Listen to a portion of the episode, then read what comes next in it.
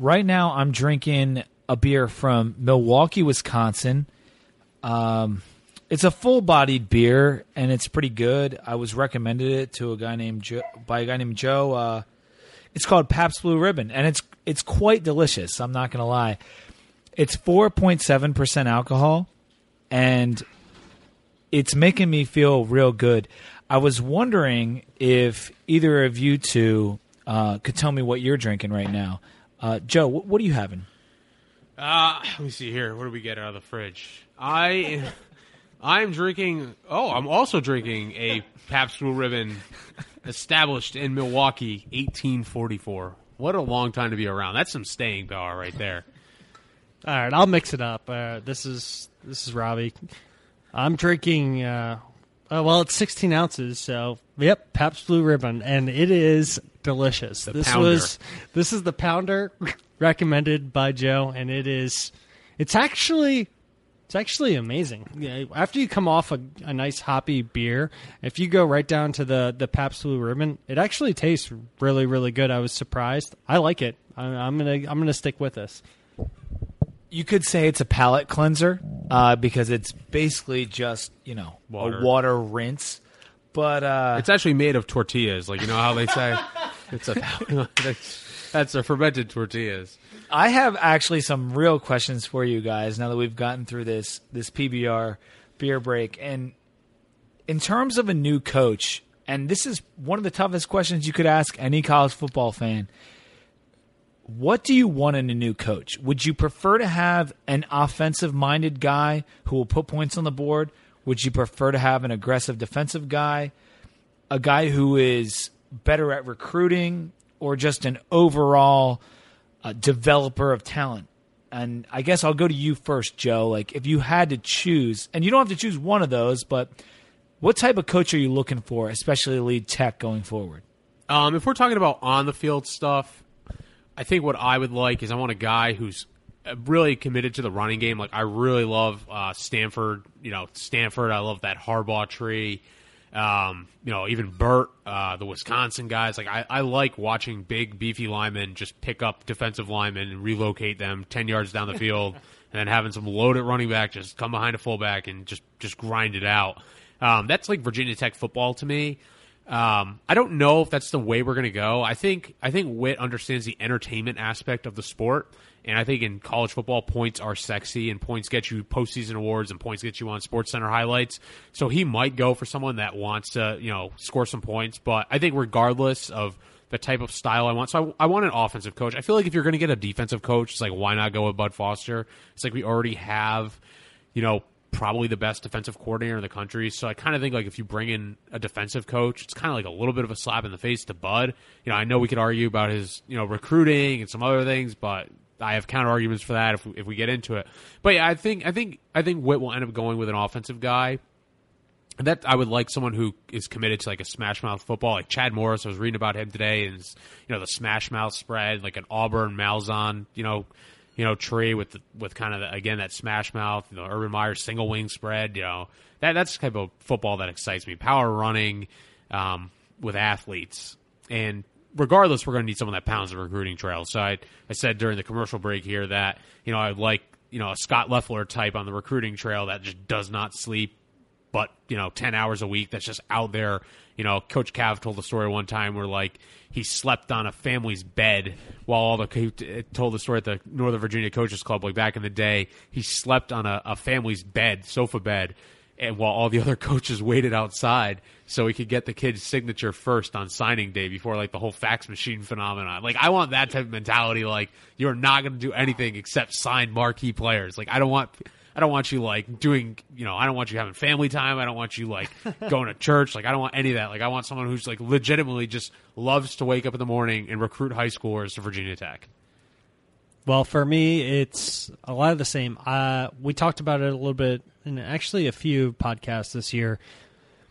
Just the smash mouth, just uh, you know, in your face, kind of Virginia Tech offensive play that we have built over the better part of 30 years. It's incredible. People used to be scared to come to Virginia Tech because they knew they were going to get punched in the mouth, and you would walk out of Lane Stadium and you know Worsham Field, and you would be hurting really, really bad. Whether you won or lost that game, it would be a tough game, and that's what I want to see again. So, you know, for me, what I want from a, a coach is I want an offensive minded coach, but I want them to be able to, you know, kind of ground and pound on the run game. That's a huge, huge benefit. And I think it's interesting, you know, you were just saying, Joe, about what's sexy these days. Well, guess what?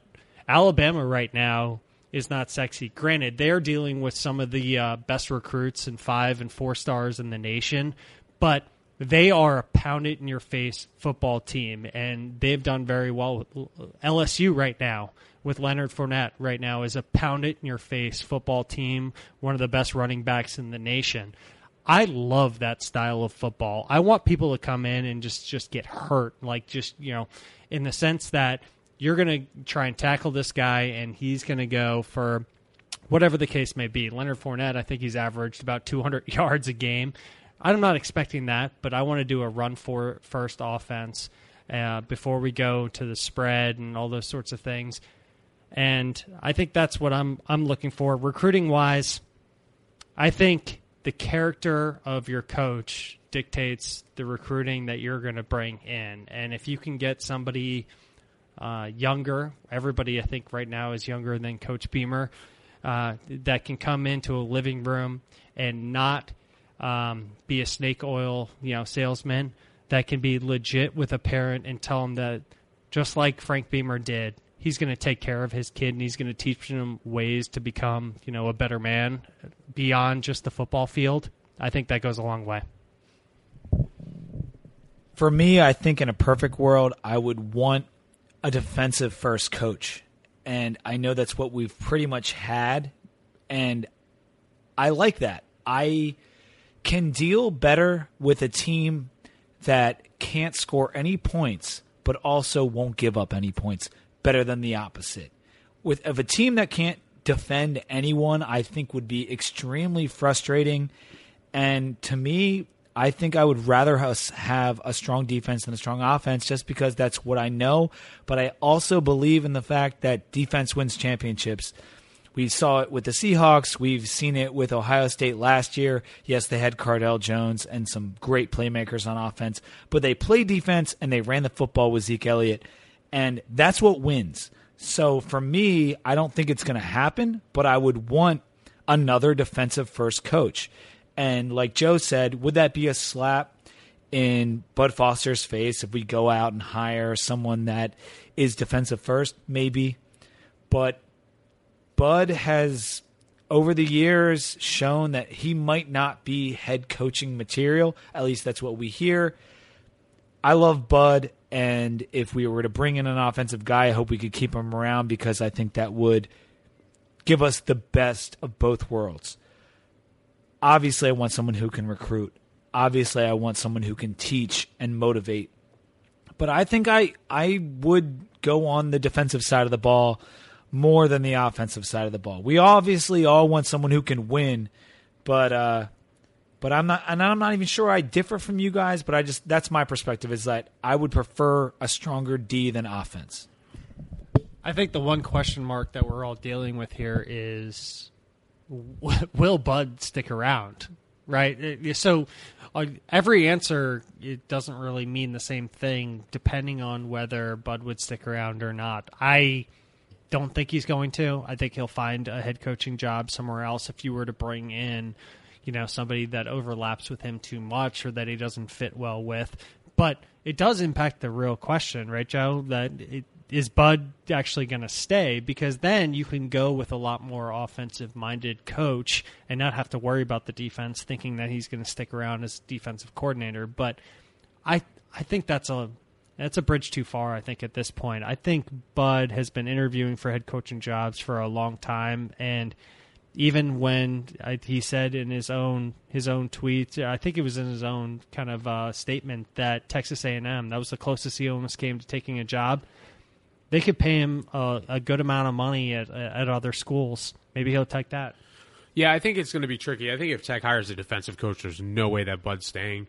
You know, I had the opportunity to interview him and spend a whole day with him, and you know, I wrote about just a small part of that, but you know, we were in, you know, talking about his strategy and you know, football. Like for example, like Kirby Smart at Alabama. I mean, they're a 34 team, a two back, a, a two gap defense. And I, mean, I, I, I talked to Bud, and he flat out said to quote something like, "I, I, I don't do two gap defense. I, I know when people are always talking about like, why don't we run the 34 with Tim Settle?"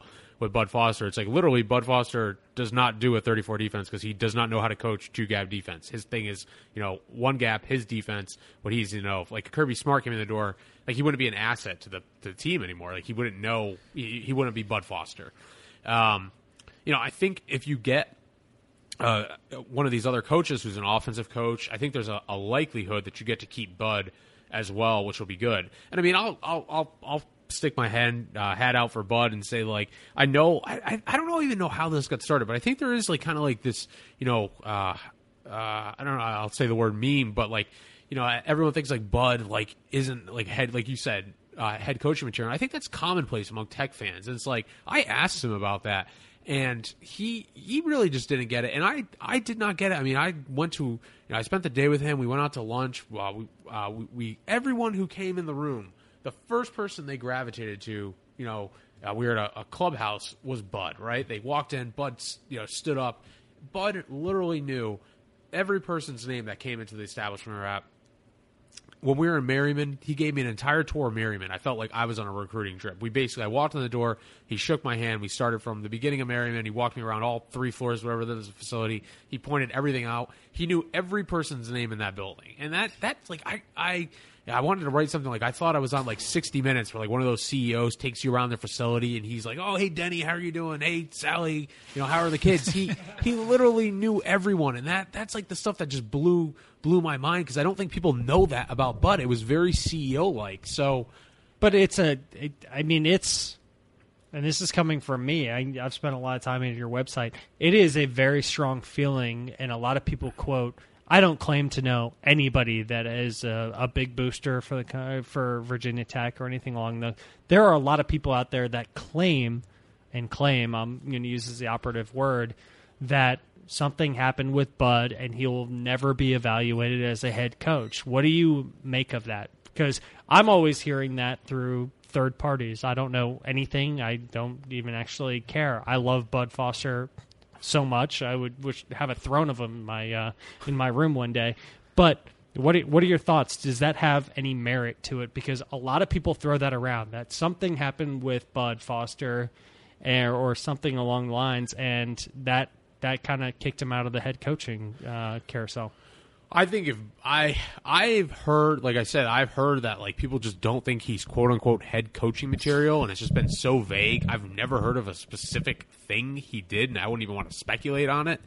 Um I, I like I said I just I just don't get it cuz he came off as someone who could like shake hands and, and grease you know grease wheels and you know you know the fact that I met him the first time I met him the next day when I went to you know, went back over just to get some. Uh, I had to go back to Merryman for a meeting with someone else in the athletic department, and you know, as soon as he saw me walk my car, he's like, "Oh, hey Joe, how are you doing?" Like, just the fact that he knew my name after one time, and you know, I don't know people's names after me. Like, that's one of the worst things about me. It's like it takes me a while to remember people's names, and it's like for it, it means a lot when you do just that little simple gesture. Um, you know, I think his players love him you know, I mean, he was all over it. Like, uh, it was, I think we did in July or June, something like that. So it was like the kids were with, you know, just the strength and conditioning at that standpoint. But, um, you know, as they were walking by and like he, he, he, just, the, I wish everyone who says that about Bud could have been, been there to kind of feel it. I just got a sense of, and, and I'll be honest, before that, I kind of thought the same thing. I was like, well, how is this guy, you know, going to be head coach? And then I spent time around him and I was just like, I left and I was just like, if Bud's our next head coach, I'm okay with that because I think he could do something. I think he has big ideas.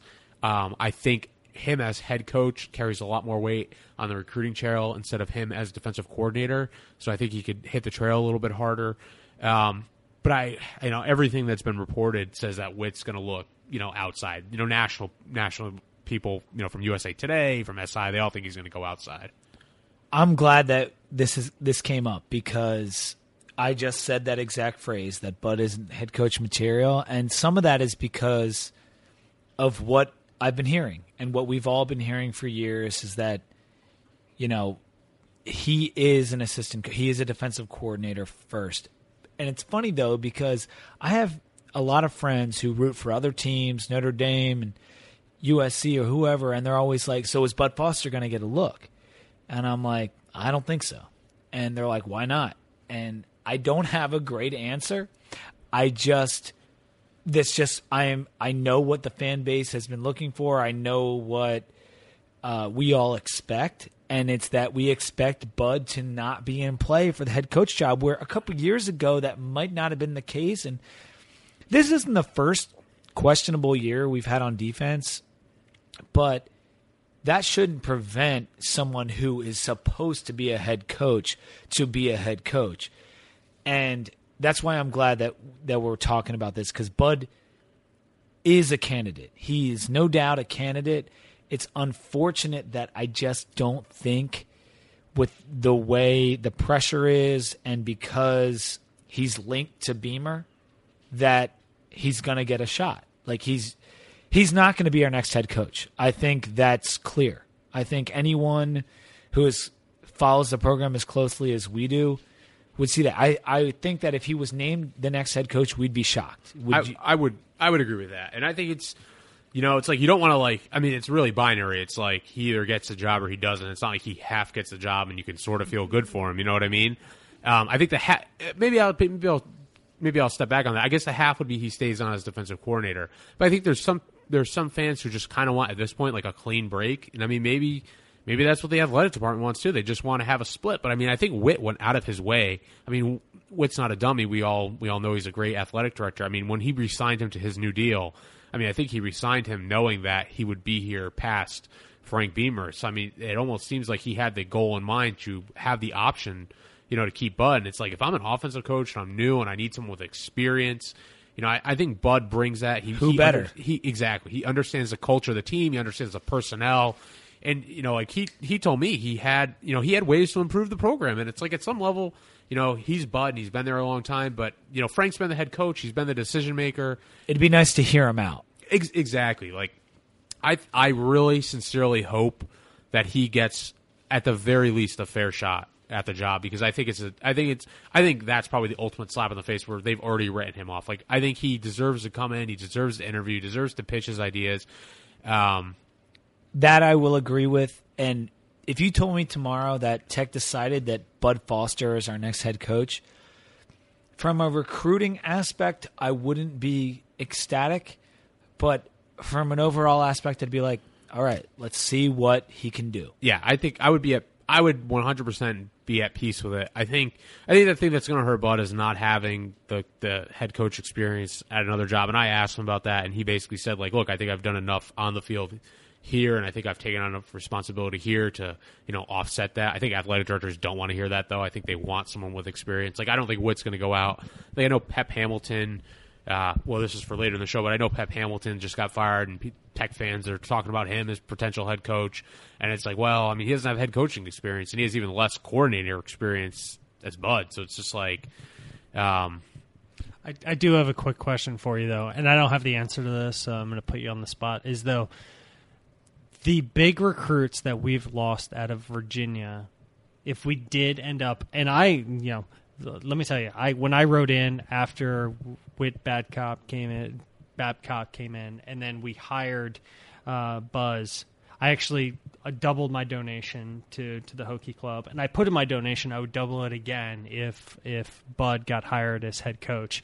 And this was probably now what two years ago, I think, when he, he originally came in. So I I'm a big proponent. Yeah, year and a half. I'm a big proponent of of Bud Foster, but on the recruiting trail, he that he doesn't help he doesn't help us and that's kind of where we're struggling. Some of our big recruits that we're losing do, do you think we can get them back with Bud Foster? Because we're missing out on some big recruits.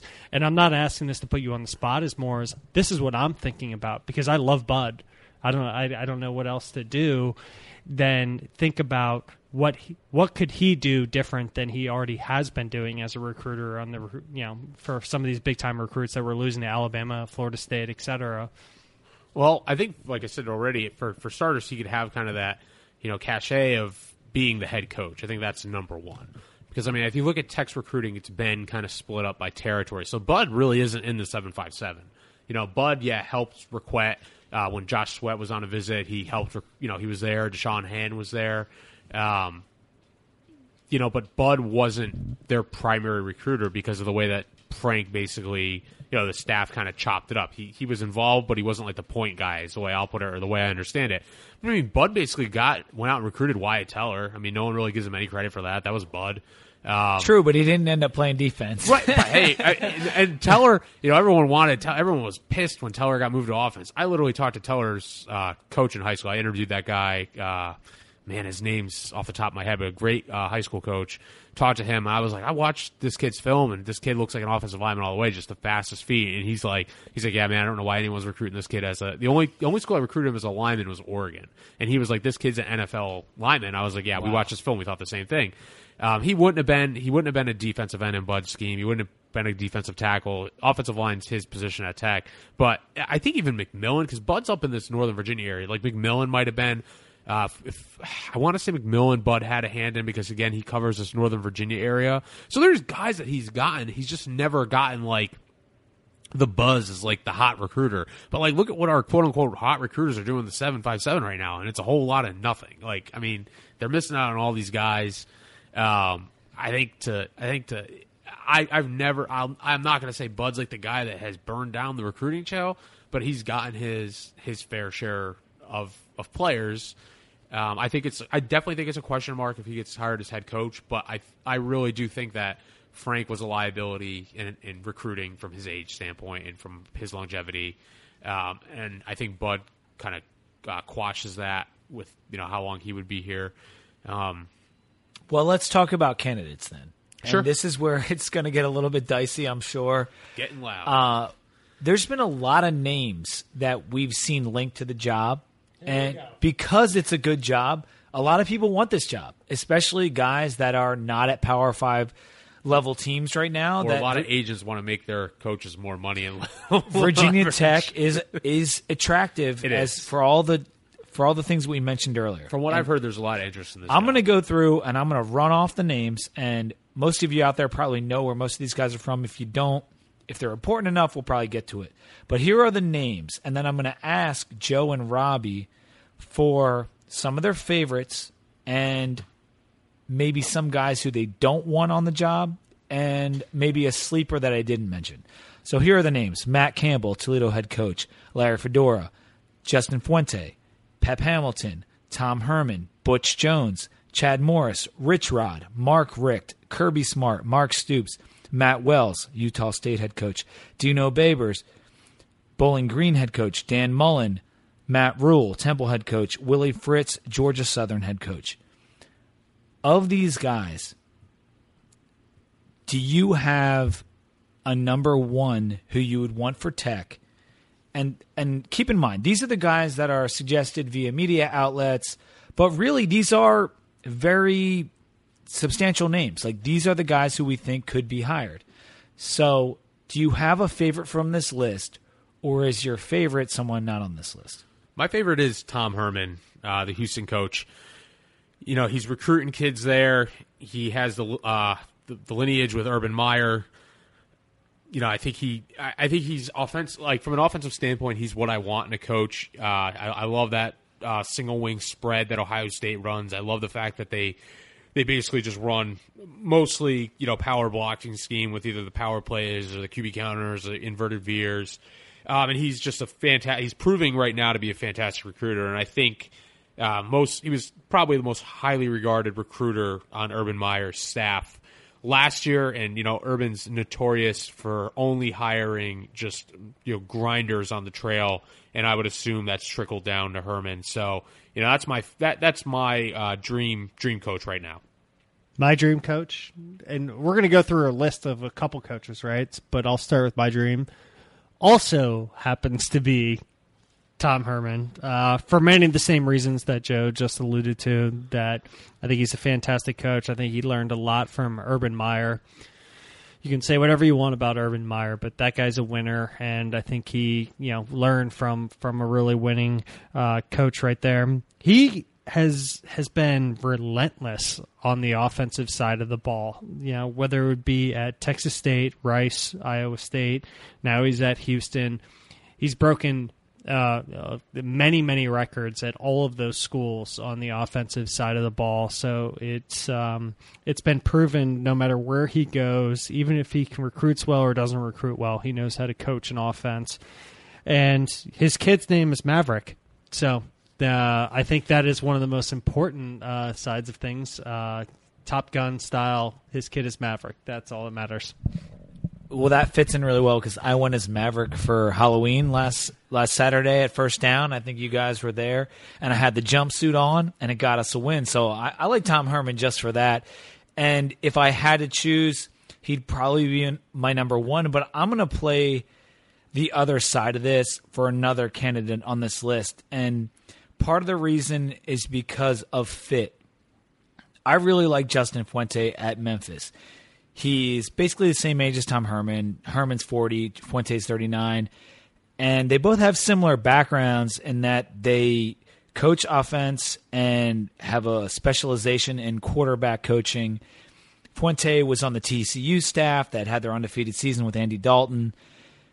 And maybe Fuente's not the recruiter that Tom Herman would be, and maybe not as big time as Tom Herman would be, but I feel like Fuente in some ways would be a better fit in Blacksburg, especially long term. He knows how to develop talent. I mean, the things that he did with that Memphis program is nothing short of a miracle. He he's 18 and 3 in his last 2 years. That's ridiculous. He's undefeated. He beat Ole Miss this year as probably any college football knows, college football fan knows. This guy is a really, really good coach.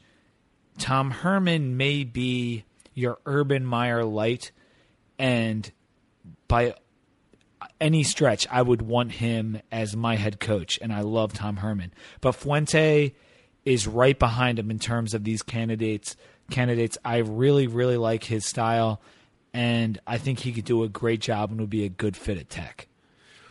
I'm going to go a bit off the radar here. I'm not sure if he's my number two guy, but I'm going to bring him up because I think the fit, um, the fit is just phenomenal with this guy, and that is Steve Addazio, the current Boston College coach. And I think a lot of tech I think a lot of tech fans are going to look. Woot, woot. A lot of tech fans. Did I steal that? Did I steal him from you too? No, you did okay, not. But okay. I on this podcast throughout the year, I've I've been. Robbie loves Addazio. I love Addazio. He's, you know, we have a dude with Travon McMillian.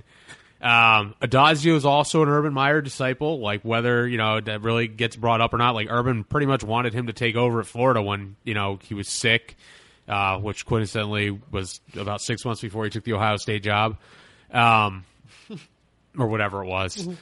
Anyways, you know, I think Addazio like runs that type of offense we all love. Like he's just going to mash you in the box. He's power running. Uh, his defense, considering they have very little talent, you know, you know, star power wise, is phenomenal. Uh, we all saw that kind of firsthand uh, at Boston College, and just watching tape on those guys, they were they were they were phenomenal. You know, I guess his drawbacks are like he doesn't have a connection really to the Atlantic region. I'm pretty sure he's from I, I want to say he's from Connecticut. Uh, uh, he was a Connecticut high school coach, if I remember correctly. Mm-hmm. But he's from New England, so you know I don't think he has that connection to the Atlantic region. But you know, I mean, if I, I don't think we're going to really get a guy. I don't think there's a guy available that has like uh, a Virginia tie.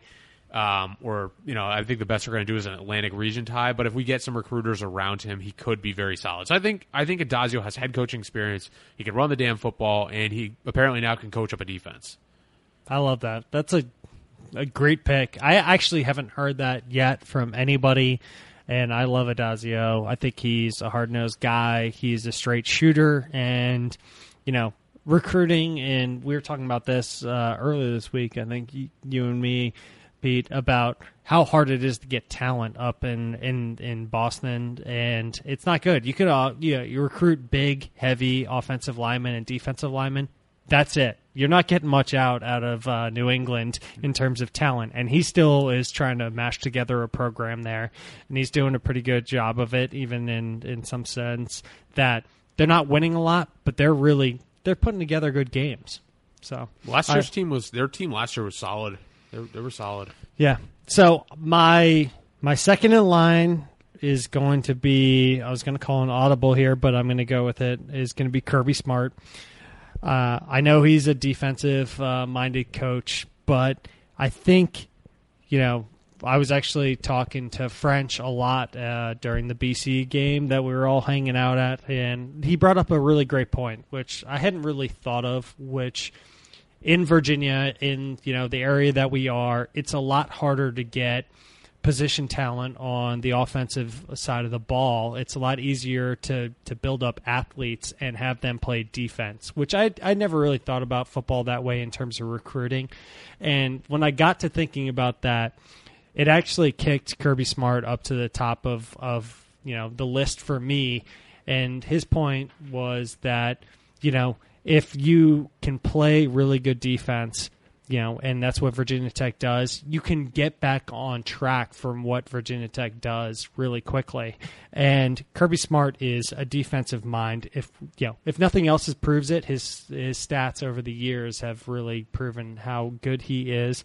I would like to see what he could do with some seven five seven talent and what he could do with you know the ACC coastal and actually wreaking havoc on what's gonna what's gonna be always uh, a mediocre offensive uh, you know talent that he's going up against. So I think he could win a lot of games. I think he can actually produce very well. Question is what you would do with your offensive coordinator, but I think Kirby Smart's a, a, nice choice. I really like the Addazio pick, and I think I didn't even think of him as a candidate until watching the game last week, and I'm like, this guy actually would be a good head coach for us. He fits exactly what I would want in the defensive side and the smash mouth running the football side. That's a really good pick by Joe. I think if you're asking me for a sleeper, it would be Charlie Strong. And we know he's had his issues at Texas this past year, and there's kind of uh, the AD situation is very much in flux. I think Charlie Strong would fit perfectly with, with what Virginia Tech wants to do as well. He can recruit. You've seen the talent that Louisville has put in the draft over the last two years. They've had 14 guys drafted over the last two years, and I'm not sure anyone's done better than that, but Florida State and maybe Alabama. They've put eight guys in the first three rounds alone. He knows talent. He's a defensive first guy. It's also kind of fits Whit's uh, mojo of finding a guy who's not quite happy in a, in a good situation. Seemingly, he's been in. Tommy Tuberville at Texas Tech. Whit pulled him out, brought him to Cincinnati to be the head coach. Buzz Williams at Marquette, seemingly a good situation, pulled him out, put him at Virginia Tech. Could that be the same situation with Charlie Strong? It's a sleeper. I know it's a long shot, but I like the potential there, especially with all the whispers of Charlie Strong potentially going to Miami, which I think would also be a good fit for him because he knows that recruiting base from his time at Florida. But let's just mention a few other guys. And I gave you the names, but Matt Rhule and Chad Morris are two other big names that have been mentioned. If you had to choose between those two names, Joe, who are you going with? Uh, I would go with. I think Matt Rhule is kind of the guy you have to go with right now. I think Chad Morris, you know, being one and seven or whatever he is at SMU, and Rhule kind of just building up Temple. Um, Matt Rhule is he could be a lifer at Virginia Tech. He has that kind of personality. He is a genuine guy. Everybody that's ever met him has has loved him. Uh, I think he could be go above and beyond.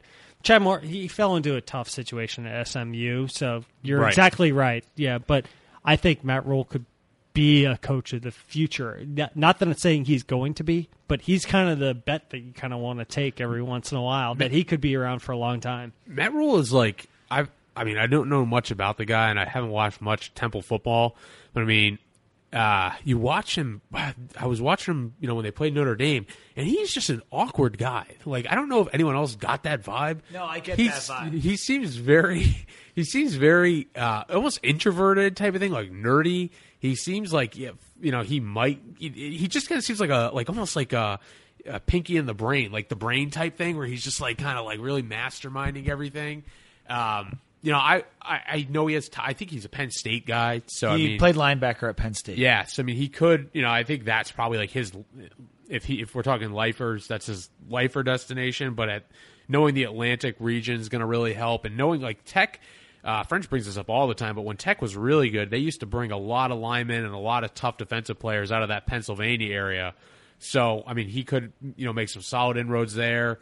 Um, I think he would be a very solid choice. Chad Morris is just interesting because like he runs that smash mouth uh, running game, but I mean it's just what he's. It's going to be hard to sell a one win coach to the fan base right now. I think that Chad Morris has really, really interesting upside. And I know he's one and seven at SMU. They he inherited a bunch of crap, and it's been literally two, three months. So I think with time, Chad Morris could build build SMU into an AAC uh, champion and perennial champion in that conference because of his Texas ties. He coached for I think it was 16 years in 16 seasons in Texas high school football. He knows that area. He he coached at Lake Travis, took them to back-to-back titles, which is the same high school that Michael Michael Brewer went to. Chad had just left for Clemson at the time, but the only reason we have Michael Brewer is because of Chad Morris. He recommended him to I think it was Shane, and then we took a look at him and we brought ended up bringing him in. I think Chad Morris really wants the Virginia Tech job. I think he would be a good hire. If you if you hired any of these four guys, Fuente, Herman, Rhule, Morris, of the candidates that are out there, I think you really couldn't go wrong. I think they could all do a great job. I like Morris's potential. He's a great recruiter, and although he's offensive, I think he's the type of guy that might be able to keep Bud in the fold. So, again, Morris to me, it's hard to rank these guys. Like, yeah, I'd want Herman first, I think, because I think he's the most big time. But honestly, you could, I could take any four of them and make a case why I think it's the best one, and that's what makes it so difficult. And Joe kind of gave us a sleeper a little bit earlier with the Addazio pick. Robbie, I was curious if you have a sleeper uh, similar to my Charlie Strong sleeper. Just one. We're gonna keep this one on the radar, just so I hope that we're covering enough grounds that when the coach gets hired, we don't look like idiots because nobody was there. Uh, I'm gonna go with Kyle Whittingham out of Utah. I know that he's had a lot of struggles with the Utah the administration there, and he's actually well, everybody's seen them on on you know Sports Center, but he's done well. I mean, he's he's been there two years in the nine and four, seven and one in conference, in a conference that they should not be winning in. Utah is not a recruiting base that's easy to bring in players in in, in that conference. I think he is a legit talent. I think he, he brings in a fan base that is hurting in a lot of ways. And I think I like him. I think he could be somebody that has a lot of morals. And we're talking about what makes Frank different than everybody else. He's done things right. I feel like he has done things right in a lot of places, and that could be a way to bridge uh, a lot of things for Virginia Tech, bringing in a guy that is, you know, both a good person and a good coach. I love Kyle Whittingham. I think that would be amazing if he came to Tech. It's tough to see him out of the Utah situation, but that's why he's a sleeper. That's why Charlie Strong is a sleeper. That's why Adazi is a sleeper because they're kind of long shots, but all three of those guys I feel like would be good fits. Is there anyone that you two to absolutely not want to see coach Virginia Tech next year? Because there's some names on that list where I'm kind of like, I don't think so. Fedora kind of jumps out, maybe Butch Jones, but is there someone else maybe? Frank Beamer. that would be weird. I think I think the elephant in the room is uh, the Rich Rodriguez. I'll bring him up is that that's kind of the elephant in the room that everyone you know thinks is going to be the guy. He has that connection with Whit from when they were at West Virginia. I- well, hold on. I'm going to cut you off. I don't think people think he's going to be the guy. I actually don't think he's going to be the guy. I think. I think French Whit thinks he's going to be the guy. French is having like panic attacks. I think. Um, well, a lot of people. What, what happened during the coaching hire? N- nobody actually brought up Buzz Williams during the entire coaching hire process. And Oh, I- Whit, I agree. So. I, I don't have a lot of confidence that it would be Rich, and in fact, I think this is a way to vet out Rich in a lot of ways. Not So- as many ways as as many posts as have happened, but I think I think you're good getting rid of. I don't think Rich is going to happen. Someone's pumping Rich's name, whether it be his agent or whether Whit's leaking it out. Which he said he was, you know, when he hired uh, Buzz, he said he's not the type of AD that'll leak out information to just vet guys. Um, but I mean, every quote unquote insider at ESPN, at you know USA Today, everyone's saying that Rich Rod is is the front runner for the job right now, and so that's that's probably the agent working the media. Um, It's also been talked about for many months. Like him and Whit were having some backdoor conferences, whether it may be six, three, four, whatever it was over the summer. But we heard it, and it was a thing. And now that the position's actually open, it's got a lot of legs, and it's like a spider. Has most legs. it's funny how not that long ago I feel like more of the fan base would have been on board with a Rich Rod hire. And now because Arizona's struggling, um, we're kind of cooling off on that. But it's like I remember asking my friends like when I first heard the rumors, and it, I think it might have been over the summer, of like, wow, Rich Rod might come to Tech, like, and and they might pair him with Bud, and we're all thinking like, this is a great idea. Yeah. Like this this seems really really good. Forget the fact that he was, you know, uh, the the West Virginia head coach. That uh, that matters to some Tech fans, but to a lot of us that want to win, we we could throw allegiances out the window. It's just like when Saban was the coach of LSU. As soon as he became a candidate at Alabama, they're welcoming him with open arms. And if Rich Rod was that hot head coach who was going to take us to the promised land, screw the West Virginia bias. But here's the thing Arizona has struggled. Rich Rod has a ceiling, seemingly, in terms of recruiting, his attitude. People have mentioned, you know, the fact that he might not be the nicest guy in the world, and that doesn't mesh well with a fan base that's used to Frank I, Beamer. I read an anecdote that said he didn't talk to his quarterback for two weeks after they lost that BCS bowl game because he was so irate of his performance in the game. Which that that's just like that's a problem. I've never even heard of such a thing. Like, and I was like, I've been going back and forth with French on this, and so I think there are. Uh, I'm, I'm in the process of writing a really long coaching overview thing, and I think the way I worded it uh, was there's unbecoming, there's many unbecoming Rich Rod anecdotes where it's nothing damning. Like if you don't talk to your quarterback for two weeks, that's not a big deal. But when you don't talk to your quarterback for two weeks and you're shredding papers to get out the door at West Virginia and you're pissing off kids at Michigan and they're transferring and your former players are not saying you're a family guy, then it starts to build up as, you know, a care. Then you're getting some evidence on the board. You know what I mean? I would only, I 100% agree. I, you guys have gotten me on board with the total anti Rich Rod uh, speak and what getting him out of, keeping him out of Blacksburg, I guess. But a lot of the same things happen with Urban Meyer, right?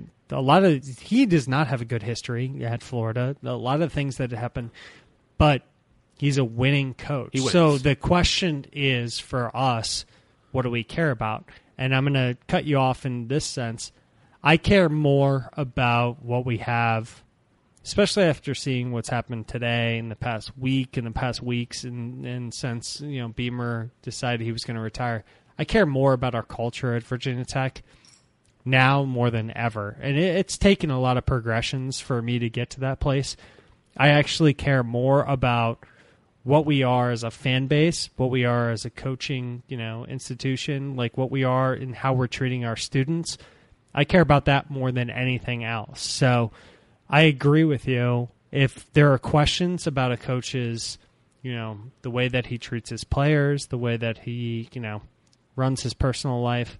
I'm on board with that because I think this has taught us a lot about what it means to be a coach in these past couple of weeks and seeing what's happened with you know Frank Beamer because it's it's pretty amazing to see the the outcry and just the to for him to be recognized as what a great person he is.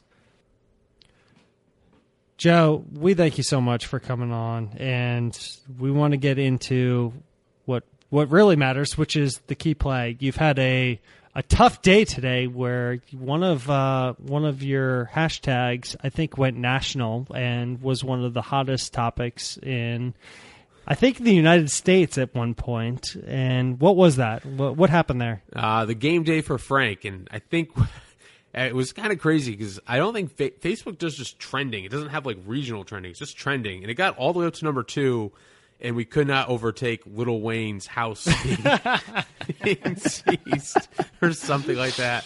Uh, but yeah, it was kind of crazy. Like I knew, you know, uh, just just kind of.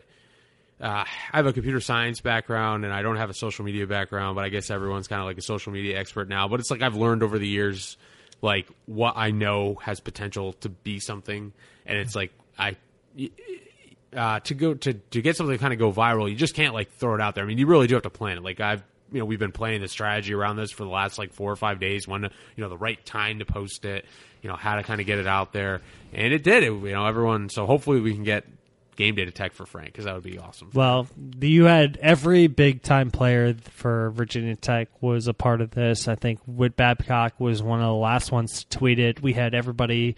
Uh, Buzz Williams tweeted it out. So congratulations to you guys on on representing one of who's going to be one of the best coaches of all time. So let's get into the key play um, and you know the the foundations of of that website that you've built from the ground up. What was what was the motivation for you to build up, you know, and start the key play?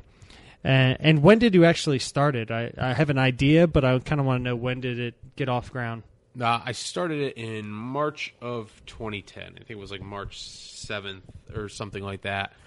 And uh, the motivation um, excuse me, was essentially that I just didn't like the other forms. Kind of really, I mean, Twitter was out there, I guess, but it was kind of an infant type deal. But uh, I just didn't like the other message board, you know, communities. Like it was just a lot of bickering and not a lot of not a lot of intelligent discussion. And um, you know, I've learned a lot over the way. I mean, the I, I read a lot of stuff about this. I kind of nerd out about you know like community building online, and it's really hard to maintain. Uh, a community, a level, a level of discourse. Like I read Hacker News, which is a big uh, startup community, and uh, certain subreddits, and it's like the more people you bring on, you have to be very, you know, kind of selective of of who kind of stays in. It's like I think we do a good job. The community itself does a good job policing itself. And well, and you step in a lot of times, which is one of the things. I, you know, I'm an avid, avid reader of the Key Play. Um, I've been a member for a long time, and one of the things that you do very well is step in not very often, but just at like the right time, like most of the extreme times, and a lot of times the, the both the the writers yourself they step in at the right time to keep people on track of what actually matters which is the sport what you're talking about. You do a, a, tremendous job with that with and it it means a lot because things can get out of hand on message boards. Yeah i think having like our, our rules the community guidelines where it's no politics no religion none of the hot you know, flame war inducing stuff. I mean, if we start a flame war over a good football discussion, you know, I'll allow it. If people, there's really no one that just tries to, you know, nudge people. Like, I mean, more or less, they just don't get the time of day, or you know, they just get downvoted, and that's kind of the end of them. Uh, so, I mean, I think we've done a great job policing ourselves. I mean, I've had a ton. Of, I think the community deserves a lot of it because, I mean, it started out like I said, really small, and you know, I always said like what what what we write kind of like in our discussion before about kind of like the head coach being reflective of the team inheriting the personality of the head coach. I think what we write being so in depth and so long form and so you know detail oriented, um, I think lends itself to more in depth conversations. So I think it you know we that's the type of content we put out. We're not really a clickbait site. We're not trying to get you know page views. We want to really just talk about football and now basketball. I guess I know it's coming in so you said to me uh, the way I met you, Joe, was um, you know through basically Virginia Tech football. Actually, purely Virginia Tech football. That's I sent you a message and then you responded back very kindly, and you said to me after you found out that we were trying to start a podcast, you said. You know what you were trying to do at the beginning was you basically pour your heart and soul into it, and then after that, you just hope it doesn't really suck, and then you hope you get like a couple of listeners after one or two, which uh, I think it stuck with me and Pete, you know, a lot. And you know, we don't have a ton of listeners, and you have a lot more page views and stuff like that. When did you one? How were how how did you stick with it when it wasn't going so well very early on? And two, when did you know it was getting legs and you knew it was going to last? When did you know that people were going to get you know kind of hooked on it and stick with it?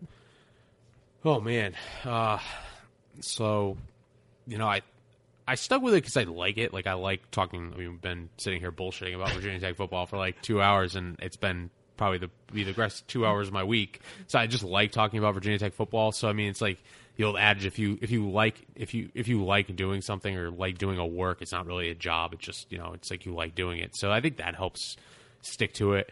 Um, it's been really like to answer your next question about like getting like legs. Probably like the 2013 season, maybe. Well, really, after the Sugar Bowl, I wrote something when we lost the Sugar Bowl that got a lot of attention. About you know, I was really proud of the team even though they lost, and it brought in a lot of new readers. And then I think French came on board in for the 2011 season. He started writing stuff, but then really came aboard the 2012 season. And he's, you know, he's kind of just like whenever we bounce ideas each other off the time, he's like the best. Um, so I mean, he definitely you know, has definitely helped the website. You know that his football insights are great. And then just you know the rest of the people we have, I mean, we probably have like ten people that contribute at some level, um, whether it's you know graphics or Mark doing photography or you know Mason's doing X's and O's stuff and uh, Jeff Beyer, uh, who is a former walk-on quarterback doing his X's and O's. Um, you know Pearson. I have to name drop everyone else. so I don't leave anyone else. But Pearson Well, we had- and we had- Brian, you know everyone. We had Mason on earlier, so we're we're gonna Mason- rip through we're gonna rip through the entire the entire staff. Yeah, so we Mason- went right to the top. Um, how that actually leads in. I don't mean to cut you off, but with coverage, how do you guys manage that? Because there's so many news articles coming out at all the same time. You guys have the games, the cover. You have X's and O's. Now you have basketball that you guys are covering very very well. Uh, you have you know you know Billdozer that's doing videos. There's a lot. I mean, there's a lot of things going in different directions. How do you manage it all? Um, I guess I kind of manage it. I think there's different levels like management. Uh, like Alex, for example, he kind of just you know Alex is a phenomenal writer. Like there's stuff he writes. You know, I think Alex when he wrote his feature on like Dadi and Maddie with Wiles and talked to those coaches, like Dadi Nicolas like literally tracked him down after a practice and told him that was the most uh, honest thing, the most truthful thing, sincere thing someone's ever written about him. That that huge. article was literally incredible. I that was an amazing amazing article. Al- I- if I- anybody hasn't read that, you have to go out there and read that article about Maddie and Dadi from you know Florida that are all from the same. Atlantic.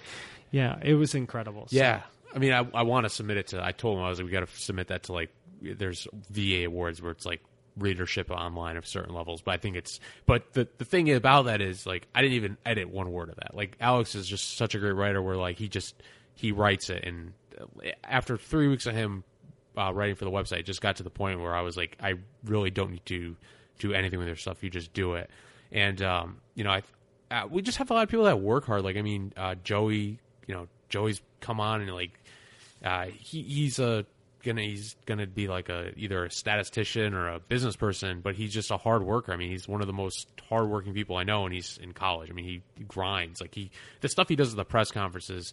Like I think we all know, kind of like we ruffled the the rest of the football beats feathers, and that's just All right, we're not going there. yeah, no, I'm just, that's literally because Joey just goes out there and out hustles people. I mean, he goes and he transcribes entire interviews. You know, he just sits down and just bangs it out, and there's no reason why anyone else can do that. And honestly, a lot of those guys, uh, from what I've heard, share notes where they transcribe portions and exchange to get the writing process faster because they're on deadline. Um, J- Joey doesn't do that. Joey just does all his work. So I, I mean, I'm really fortunate to have. Like, I think when Frank was at to tie back into football, anything you ever hear about like doing something is it's 100% true. You have to have good people around you. And like everyone, you know, if there's been a lot of people who've tried to contribute to the website and like it's kind of like a trial run. It's like if you don't fit and you don't work hard, basically just tell you thank you for your time, but you know, I, I just don't think you're going to mesh with the rest of the team. So like everyone does it because they love Virginia Tech. You know, they love you know contributing getting very little back, if anything, back. And uh, I'm just really fortunate that people people like dealing with me number one and putting up with me and uh, and just and working really hard to make the website the best. What's next for the key play? I know there's been some rumblings because I follow it closely. Um, is it you know content or, or, or, or merchandise? You know what's what do you think is the next avenue for the key play that you're trying to take it to, or are you comfortable where it is? Uh, no. Well, here I'm gonna answer. I'm gonna go back and just say one thing about the other thing. And I also have a lot of people who like don't ever put their name on the website at all that help me with stuff like that. Just behind closed doors, like people that I trust. Um, like my buddy Ryan, who used who used to run uh, Gobbler Country when it was actually not terrible. Uh, he started that website. He's like one of my best friends. Uh, he's always there to help me edit stuff. And then just yeah, Fuhrer for Heisman, he's he's the best. Yeah. Um, and then just other people that I can just bounce ideas off of. Like I'm always just asking people, and they're always just like, "Yeah, I'll take a look at this and give you feedback." Feedback's invaluable. But to answer your question, um, uh, yeah, no, we're definitely not. We're getting better. So that's the thing every year. You just got to keep getting better and keep doing more. So I want to hire someone full time. That's our goal for the website. Uh, I know a lot of people have contributed money. We're probably about a quarter of the way there. Um, as far as merchandise, uh, the basketball shirts. No, are- no, no. We're you're you're no. We'll get there. We're gonna in get a there. sec there. I got another question. I'm I'm going to give You're you gonna every every avenue. Okay. All right. So in terms of the the content on the site, are you comfortable where you are? Because I am. I Oh, love it. content wise, you know, we're always trying new things. You know, media, online media is in a really interesting spot where, I mean, literally, we try not to be a clickbait website, but I mean, clickbait is what sells. If you look at what media websites are popular, I think what you have to kind of do is you have to do your clickbait stuff, um, but you also have to do your long form stuff. So we're always going to do. We're never going to get rid of the long form stuff.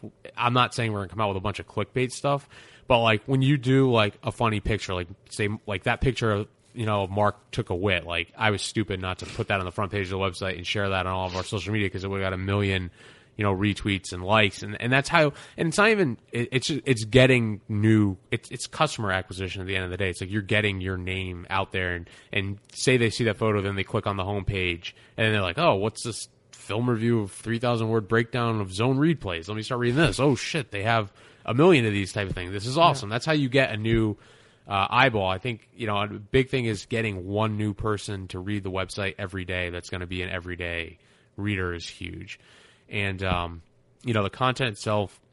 Uh, we're you know we're focusing more basketball. Like you know we were at the bas Joe Joe and Mark were at the It's a big bas- one uh, Yeah, tonight. they were there. We already have something published right and now. Buzz and Buzz had you know gone out with uh, your your tagline. When Oh, he did? Going, yeah, I didn't even he, know. He reposted and he, yeah, he retweeted your your thing, and That's pretty It was it was pretty amazing. And tonight he gave a long speech to all the fans and things like that. I I was seeing it on Twitter. It's Well, I hope- pretty incredible what he does. I hope Mark Mark was there, Umansky, who does our photography, and he's been recording. Actually, the funny thing is, I've been making Mark record every Enter Sandman entrance, and of course, all the good ones were for the games that we lose. So we just have all these Enter Sandman entrances that are just so kick ass that are never going to see the light of day.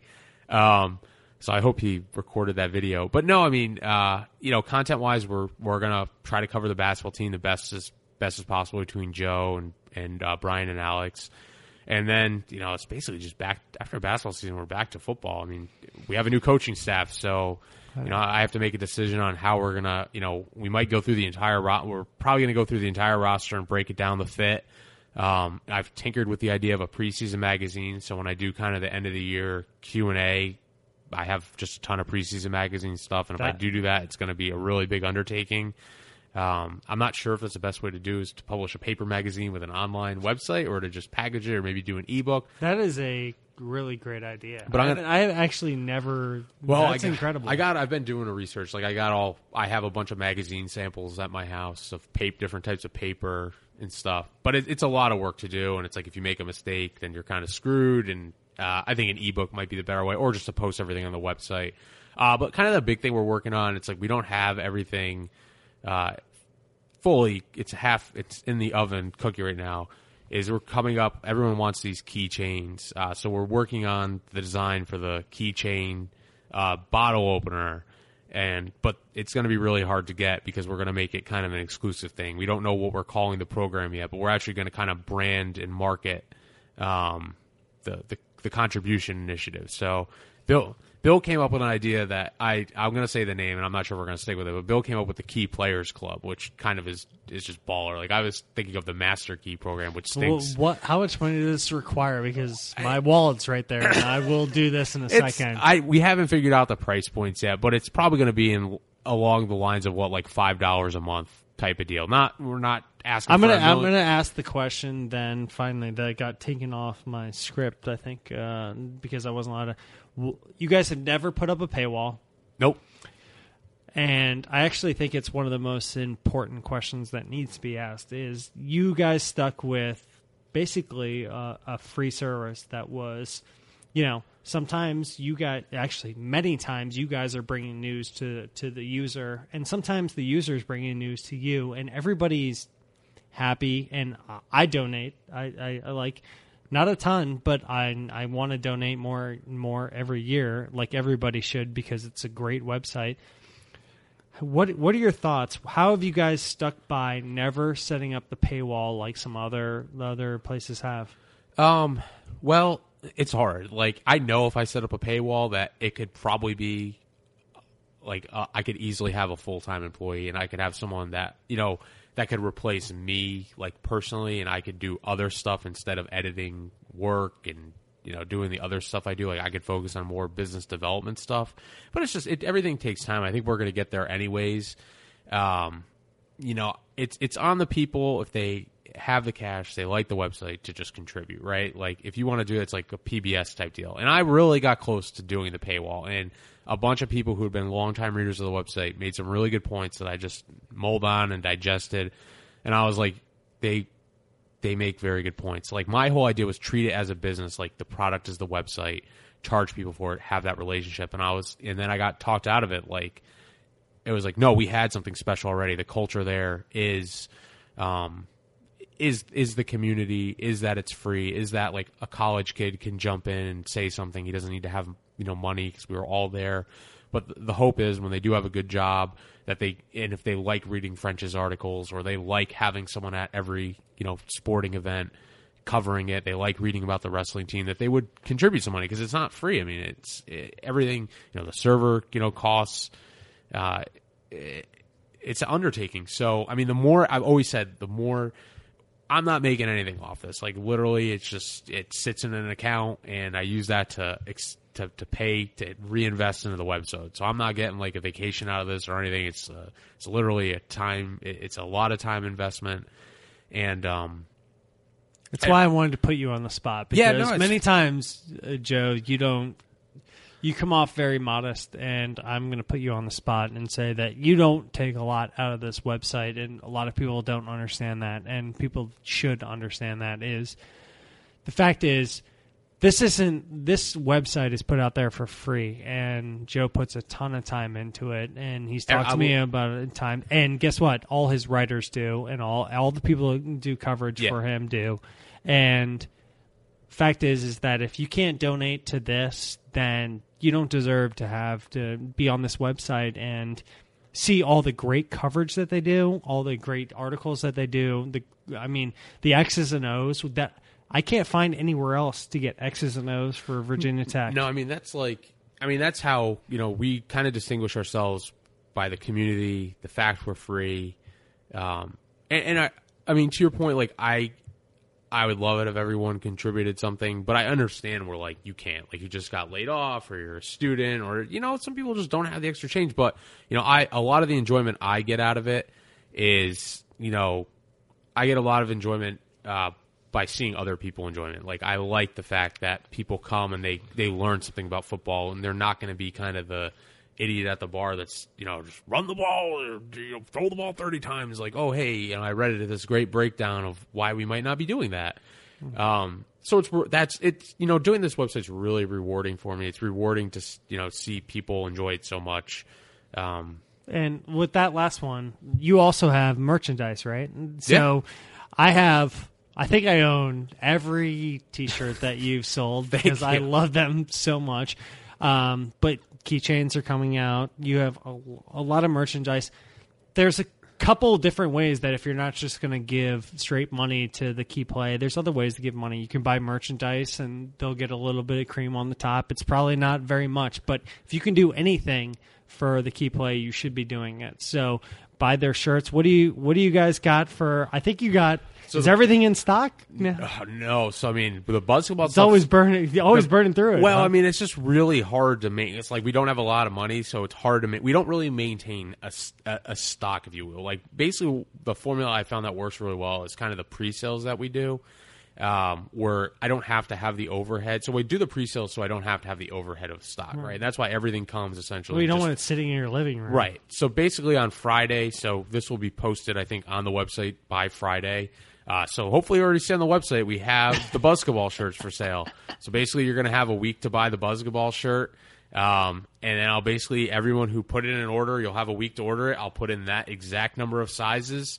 I'll order them and it's basically printed to order for everyone. And we do, you know, there's a lot of, everyone, a lot of people have come back to me, oh, I don't want to pay $25 for a t-shirt which is fair. Like I get you are you can go to the Gap and buy a T-shirt for fifteen dollars, but I'll say that at the quantities we do, it's really hard to bring the cost down any more than that and make it time efficient or cost of time efficient. And number two, we're not doing shitty stuff. Like we're not using spread tea or any of that crap. Everything's locally made in Virginia. It's double uh, double screen printed, so they throw a white layer of paint down screen first.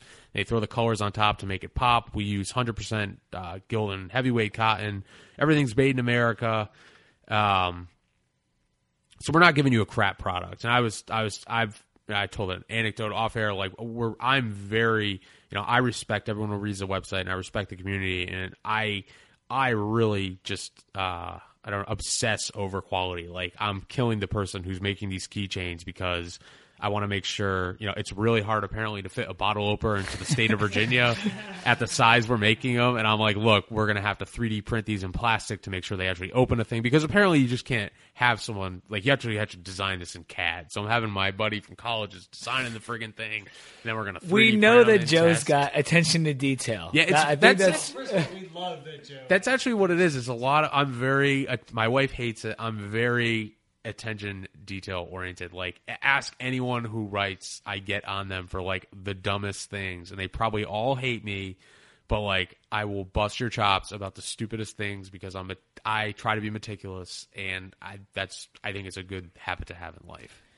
I have gotten asked about my key play T-shirt by so many people because a lot of times I'm not in Virginia. I'm at my home state of Delaware. I'm in Pennsylvania, and people are like, "What's that T-shirt?" And I've got legitimately the the key play with the mountains of Virginia on one end and the key on the other.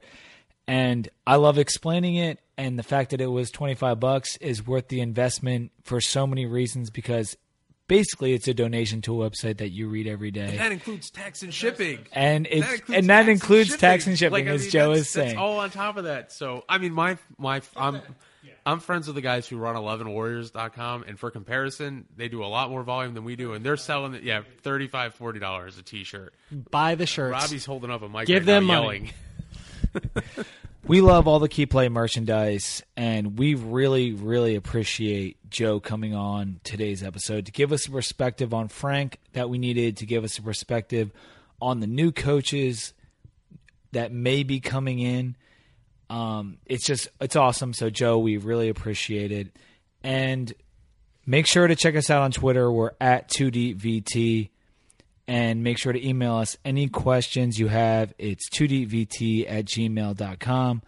We are going to put out a GT preview I think this Sunday, me and Robbie are going to muster up the, the the energy to put out a GT preview. We know we hate we hate playing uh, chop block a clock, as the key play puts it, and uh, but yeah, and hopefully we'll have a game song too. I I couldn't get one out last week; it was a little bit crazy, but hopefully we'll get a game song out for the GT game this week, something that might honor Frank.